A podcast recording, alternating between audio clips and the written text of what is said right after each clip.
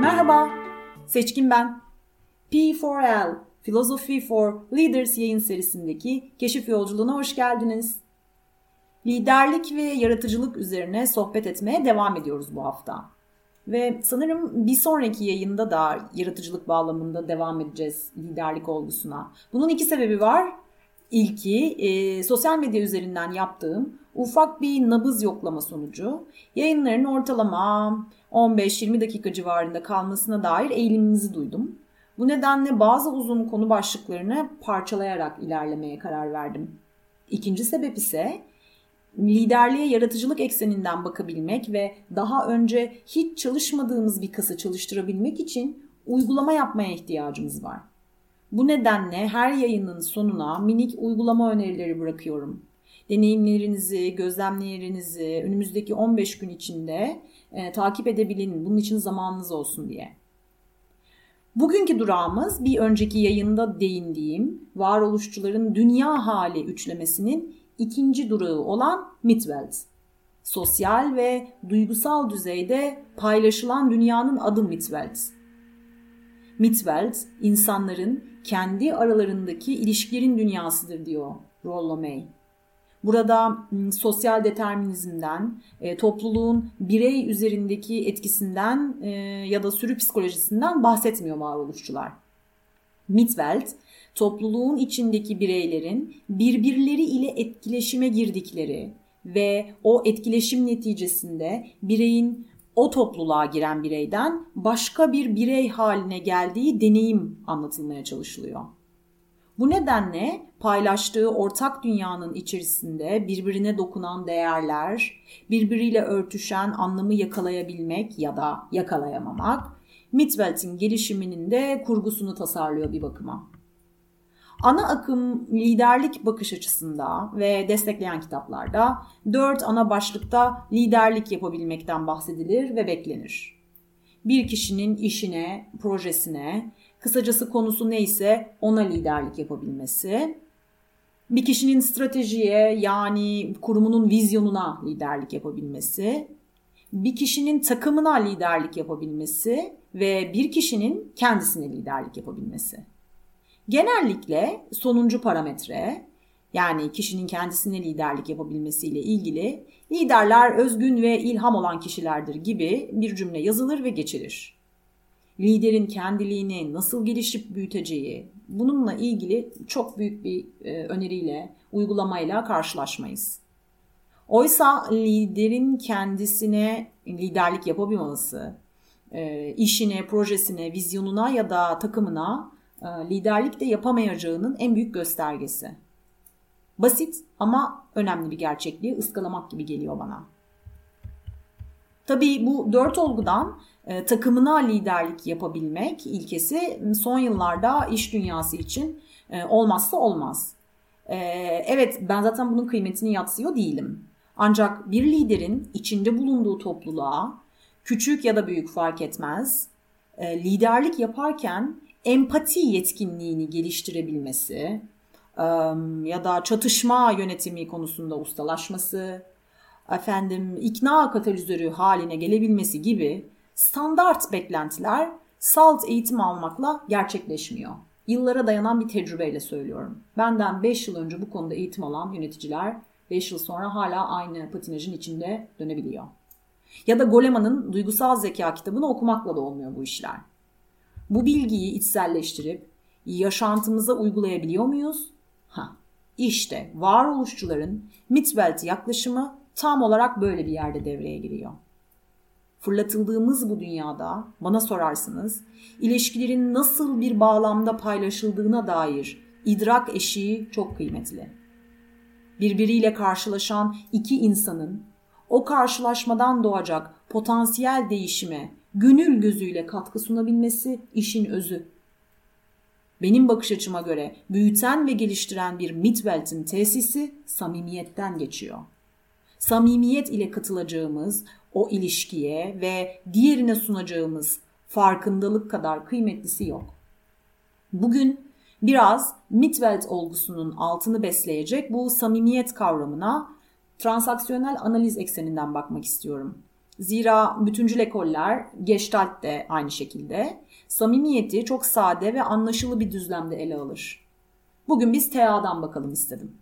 Eric Berne, transaksiyonel analizin kurucu babası olarak anılır. Zamanı yapılandırma olarak tanımladığı açlığın bireyin ilişki geliştirmedeki başat rolünün altını çizerek tanımlar. Buraya dikkat çeker. Zira e, bir insan fiziksel ya da biyolojik olarak bir önceki yayında bahsettiğim umveltinin içinde e, ilk olarak bir ortamı, girdiği bir ortamı, o ortamdaki bileşen, bileşenlere e, bakarak buna göre zamanı yapılandırmayı tercih eder. Yani e, ıssız bir adaya düştüğünüzde yapacağınız ilk iş o ekosistemdeki diğer canlı ya da cansız varlıkların farkına varıp e, kendi yaşam alanınızda, bedeninizde ya da diğer ihtiyaçlarınızda e, neler zaruri ise onları tesis etmeye yönelik tercihler yaparsınız, tercihlerde bulunursunuz. Yeni taşındığınız evinizin bulunduğu ortamda birçok farklı unsurlar, komşular, evin konumu, işte şekli, evin içindeki, altındaki, üstündeki ya da yanındaki sesler, kokular, görüntüler dahil kısacası hepsiyle geliştireceğiniz ilişki sizin zamanı yapılandırma üslubunuza yönelik de işaretler taşır. Yani birey bir ortama girdiği an zihninde ilk şu soru belirir diyor Eric Berne. Ne yapacağım? Kendinizden düşünün. Her birey bu deneyimi farklı zamanlı yapılandırma şekillerine yönelerek yanıtlar. Peki bu yollar ne? Yani ne yapacağım sorusunu sorduğumuzda hangi yollardan birinden geçiyoruz? 6 tane zamanı yapılandırma yolu tanımlıyor Eric Berne. Geri çekilme, ritüeller, vakit geçirme, etkinlikler, psikolojik oyunlar ve son olarak da samimiyet.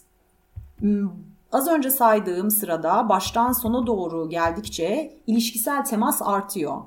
Yani samimiyet konuşurken en derin temasın, duygusal, düşünsel ve davranışsal olarak yaşandığı bir zaman sürecinden bahsediyor olacağız.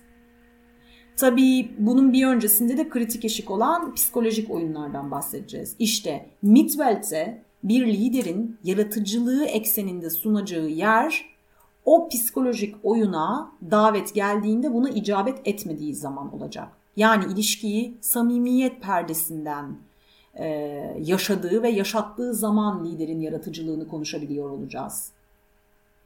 O zaman şimdi gelin biraz bu zamanı yapılandırma süreçlerine örneklerle bakalım. Geri çekilmeyle başlayalım. Geri çekilme süreci içinde bulunduğumuz ortamda e, olmanın dışında başka hiçbir gündemimizin olmadığı andır aslında. Sessizce öylesine durduğumuz an. Dikkatimizin içinde olduğumuz bu deneyimde de olabilir ya da kafamızın içinde bitmeyen konuşmalar yaptığımız bir kakafonide de olabilir. Ne diye geldik şimdi bu toplantıya? Herkesin elinde cep telefonu var zaten. Yine geri bildirim verip duracağız birbirimize. Hay ne işe yarayacaksa bu gibi gibi içsel konuşmalar. Kimi zaman da hayallere dalarız. Bedenen o ortamdayızdır ancak aklımız hafta sonu gideceğimiz tiyatroda ya da iki gündür küs olduğumuz partnerimizle, sevgilimizle ilgili bir konuda olabilir. Kısacası geri çekilme olarak ifade ettiğim zaman diliminde fiziksel olarak bir ortamda ya da topluluk içinde olduğumuz ancak ilişkisel etkileşime girmediğimiz bir anı deneyimleriz. Burada bana hemen gelen sık sorulardan birine değinmek istiyorum. Ee, e sessizce öylece durmak, e, odağımızı kendimize çevirmekten bahsettin Seçkin. Kalktın geçen yayında Umwelt anlatırken bunun önemini vurguladın. Şimdi diyorsun ki ilişkisel temas burada en az. Evet kesinlikle bunu söylüyorum dostlar. Şu anda da geri çekilme yapıyorum. Çünkü bunu bedensel, duygusal ya da düşünsel olarak ihtiyacım var. Şimdi nefesime odaklanıp işte kendi bedenimde kalmayı seçiyorum. Dediğiniz andaki geri çekilme ile kafanızın içinde mesai paylaştığınız arkadaşlarınızla yaşadığınız tartışmadaki geri çekilme aynı etkide değil. Geri çekilme anlarına ihtiyaç duyarız yaşamda. Uyursunuz, dua edersiniz, kitap okursunuz, kimisi meditasyon yapar, bazıları başka manevi uygulamalar isteyebilir. Bunların hepsinde odak benim umveltimdedir. Bedenim bunu çağırmıştır. Kitap okuma kısmı tartışmalı gerçi, zihin de çok devreye giriyor ama Diğerleri için evet. Böyle bir kendinizle kalış halinin çağrısını takip edebiliyorsanız uyumak ve neyse o anki bedeninizde ihtiyaç duyduğunuz bazen sadece oturmak ya da uzanmak böyle bir kendinizde kalış halinin çağrısını eğer takip edebiliyorsanız ya da karnınız açken gelen dürtüyü bastırmayıp sanal ofiste birlikte olduğunuz arkadaşlarınıza bilgisayarınızı kapata, kapatacağınızı söyleyerek e, ev ofisindeki mutfağı seyredip yiyecek ihtiyacınızı karşılıyorsanız siz kendinizle e, kendinize ait Umwelt'i okuyabiliyorsunuz ve Mitwelt içindeki diğerleriyle de samimiyetle bağ kuruyorsunuz demektir. İkisi çok farklı. Bu nedenle geri kısım geri çekilme kısmını anlatırken ben hep bunu vurguluyorum. Geri çekilme ilişkisel temasın en azda olması ihtiyacını okuyabildiğiniz bir yerde kendinizle samimiyetle bağ halinde olabilmenizdir bir bakıma. Ve içinde bulunduğunuz insanlar, o ortamda birlikte olduğunuz insanlara da bunu ifade edile, ederek çekilebilmenizdir. Kendi mahremiyetinize alan tutabilmenizdir. Burası inanılmaz kıymetli. Ah, Okey. Hmm, ikinci zamanı yapılandırmadan bahsedelim biraz. Ritüeller. E, ritüeller bizim çok aşina olduğumuz, önceden e, programlanmış olan bir sosyal etkileşim türü der Eric Berne. Merhaba, günaydın, nasılsın? Ben Seçkin, tanıştığınıza memnun oldum. Kıvamında bir selamlama ya da hoşça kal en kısa sürede görüşelim şeklindeki veda cümleleri. Her çocuk kendi aile kültürüne uygun bazı ritüelleri benimser. İşte Amerikalıların hey hey şeklindeki selamlamasına karşılık Arapların e, Dünya Kupası şarkısına kadar dahil ettikleri selamın aleyküm birer ritüel farklılaşması örneği. Ve içinde bir miktar diğerleri ile ilişki geliştirirken beklenen normlara uygun davranış baskısı gösterme var daha itaatkar ve e, nezaketli bir yerden gelmesi yönünde bir baskı bu. Ben ilk kez İran'da bir kongreye gittiğimde aralarında çok sayıda din adamının da e, olduğu bürokratlar da bir arada bulunmuştum. E, kendimi sıklıkla geri çekilme, içsel konuşma balonunun içinde bir geri çekilme ve ritüel eşiğinde gidip gelirken buldum. İşte erkeklerin elini sıkmamam, elimi kalbime götürerek e, selam vermem gibi bedensel hareketleri e, kendi kendime hatırlatırken yakaladım. E, zira ben ilk heyecan tokalaşmak için elimi uzattım ve birkaç kez elim havada kaldı. E, oradan bir kere bir e, bunu bedenim not etmişti oradaki kırgınlığı belki. Daha sonra aynı grupla İranlarla Türkiye sınırları içinde bir araya geldik. Devam eden bir kongre programıydı bu. E, ilk deneyimden bende kalanlarla e, konferans salonuna girerken e, eskiden tanıdığım bazı dost yüzler gördüm. E, ellerini uzatmak, e, tokalaşmak istediklerinde bendeki tereddüt anını yakaladılar. Ve samimiyetle benim kendimi daha güvende hissedebileceğim bir açıklama yapmak ihtiyacı hissetti bazıları. İşte ritüeller tam olarak böyle şeyler açıkçası. Kısacası burada e, ilişkilerde biraz hesap kitap yaptığımız bir yer ritüeller. Temas az, sonrası için yatırım yapıyoruz. İlişkisel riskleri azza indirme çabası gibi. Kalp kırıklıklarını belki. Peki, e, üçüncü yolumuza gelelim. E, Eric Berne buna vakit geçirme diyor. Vakit geçirme halleri de ritüeller gibi bir bakıma sadece ritüellerdeki kadar katı bir şekilde yapılandırılmamış zamanı ve ortamı şekillendirmede görece daha esnek olduğumuz ilişki halleri için kullanabiliriz bunu. Hmm, yani bir ortamdasınız, çevrenizde tanıdık ya da tanımadık insanlar var fark etmez ve onlarla sohbet ediyorsunuz. Byrne, Eric Byrne çok tanıdık bazı vakit geçirme örnekleri için mizahi isimler bulmuş mesela. Erkeklerin vakit geçirmesi için arabalar ya da futbol ee, geleneksel cinsiyet rollerine sahip kadınlar vakit geçirirken mutfak ya da elbise konularını tercih edebilir diyor. Ebeveynler bir araya geldiğinizde bu çoğunlukla bir veli toplantısı gibi geçebilir diyor Eric Byrne. Buradaki vakit geçirme e, örneklerinde.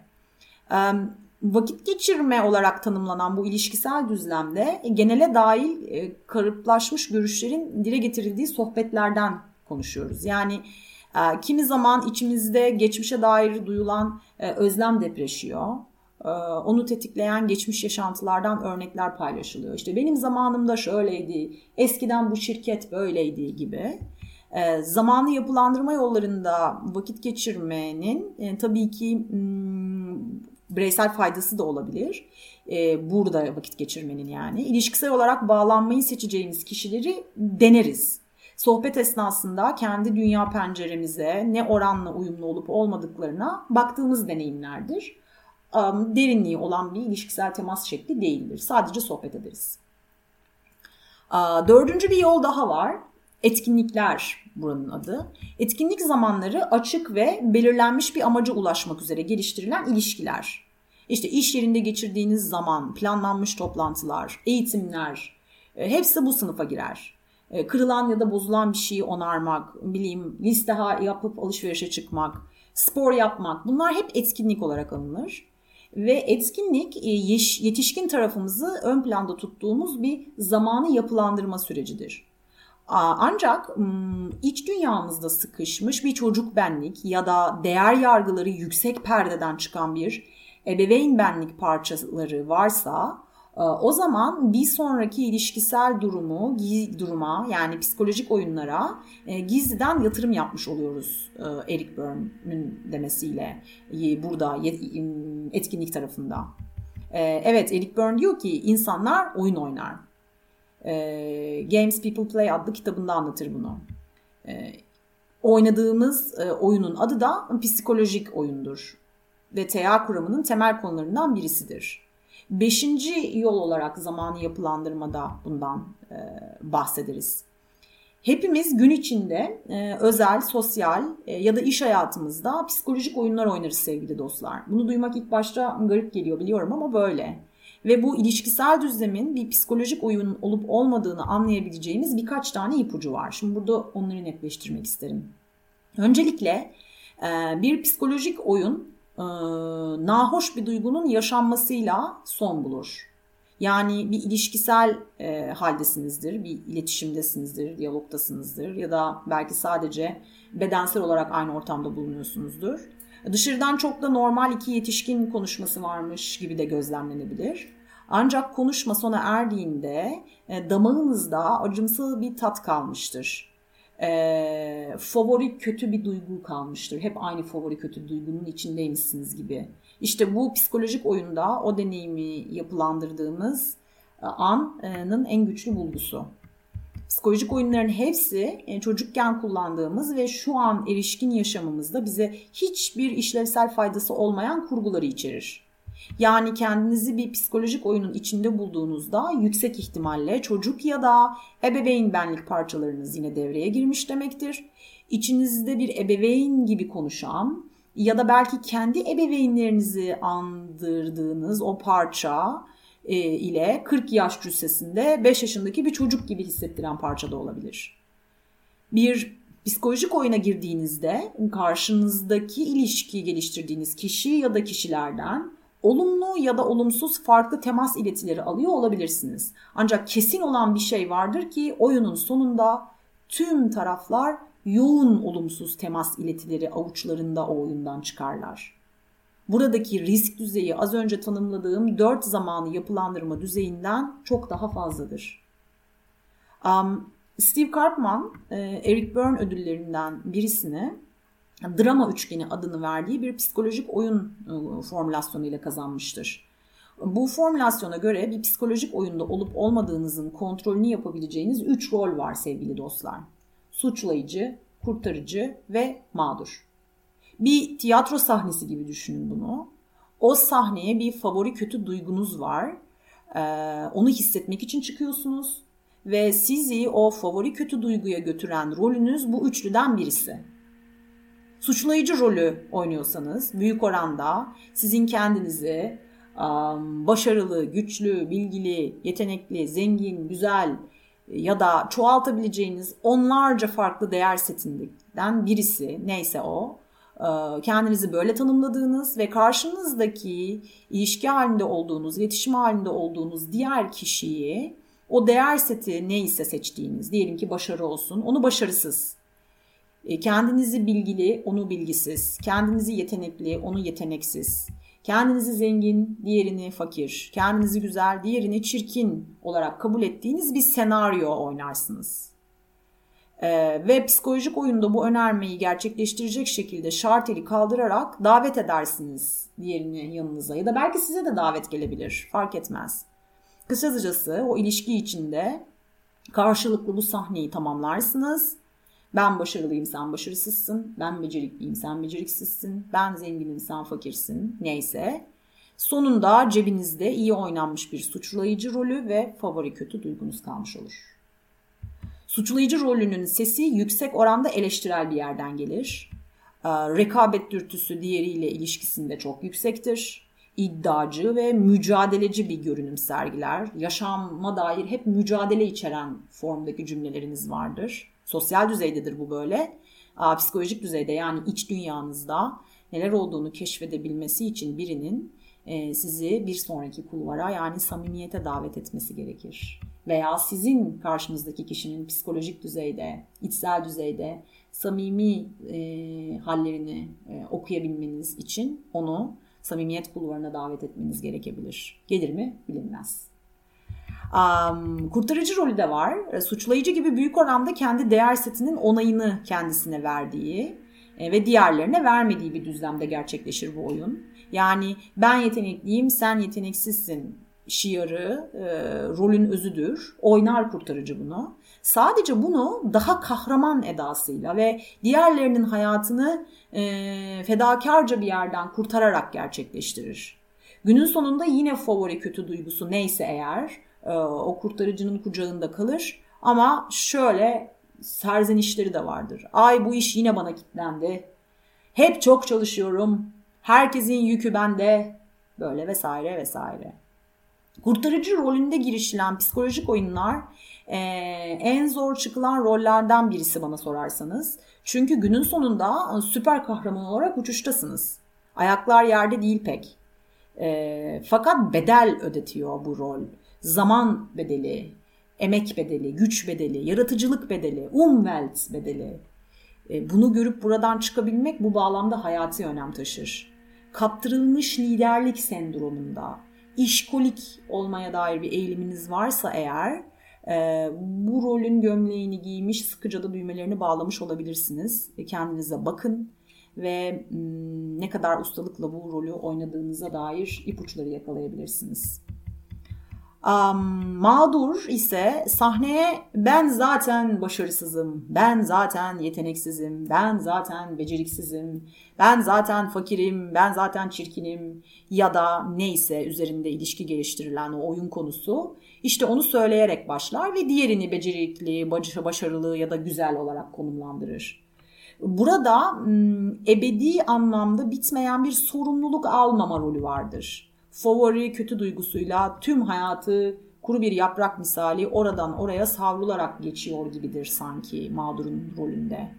O beklenen terfi gelmez çünkü daha iyi eğitimlisi ya da işte müdürün tuttuğu öbür elemanın terfisi gelmiştir.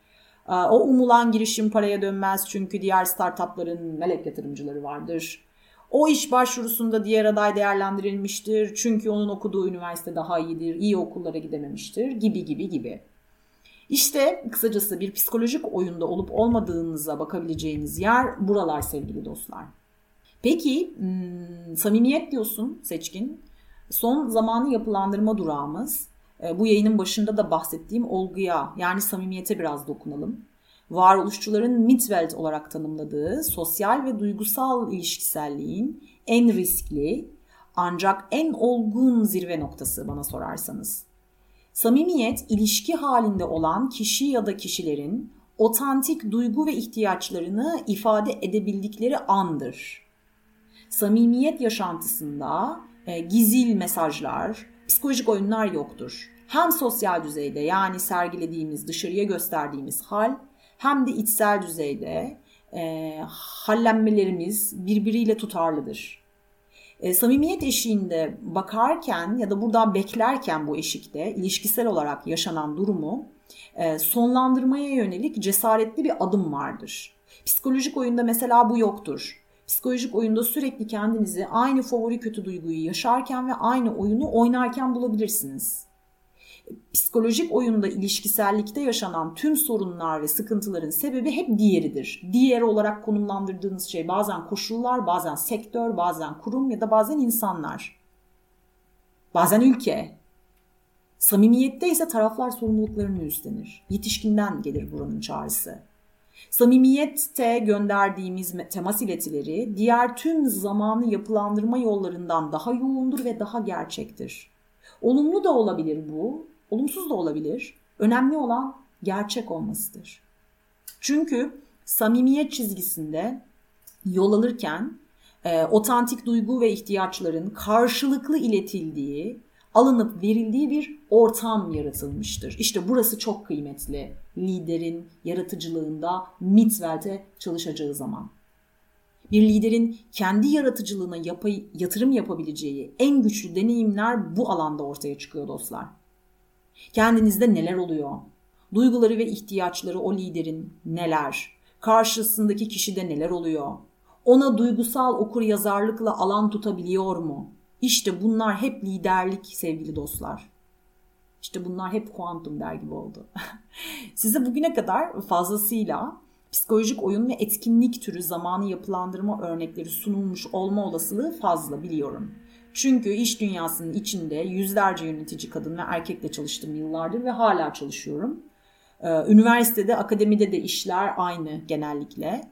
Ee, aralarda istisna örnekler ve ilham kaynağı olan liderlere rastlamışsanız ben rastladım. Bilin ki onların üslubunda samimiyet olarak andığımız zaman etkinlikleri mitveltini doldurmuş durumda.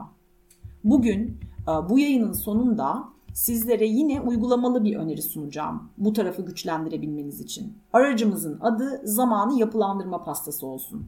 Pizza sevenler zamanı yapılandırma pizzası diyebilir, ben pastacıyım. Tercih sizin.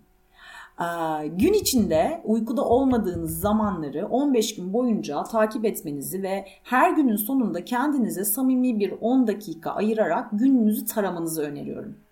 Sabah gözünüzü açtığınız andan uykuya gitmekte olduğunuz ve zamanı yapılandırma pastasıyla çalıştığınız o dakikalara kadar. Tek tek deneyimleri gözden geçirin. Ee, istiyorsanız Umwelt e, podcast yayınının sonunda verdiğim e, anı yakalama pratiğiyle de zenginleştirebilirsiniz. Yani iki pratiği birbiriyle de entegre edebilirsiniz burada.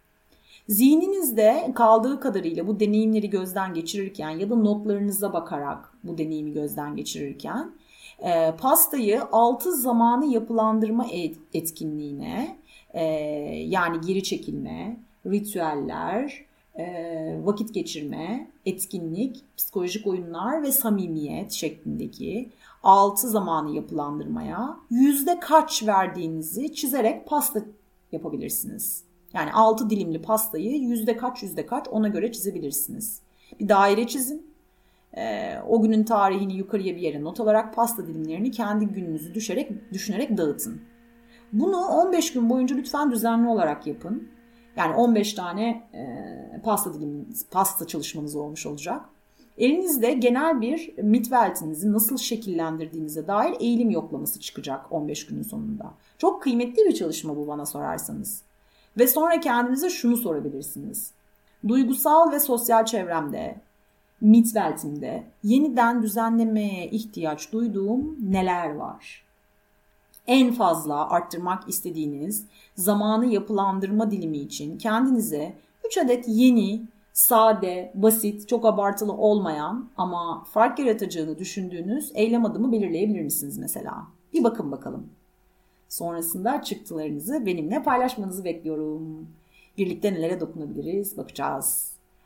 Okey, bir sonraki yayında buluşana kadar kendinize dair keşif odağına demir attığınız günler dilerim. Hoşçakalın. Hoşçakalın.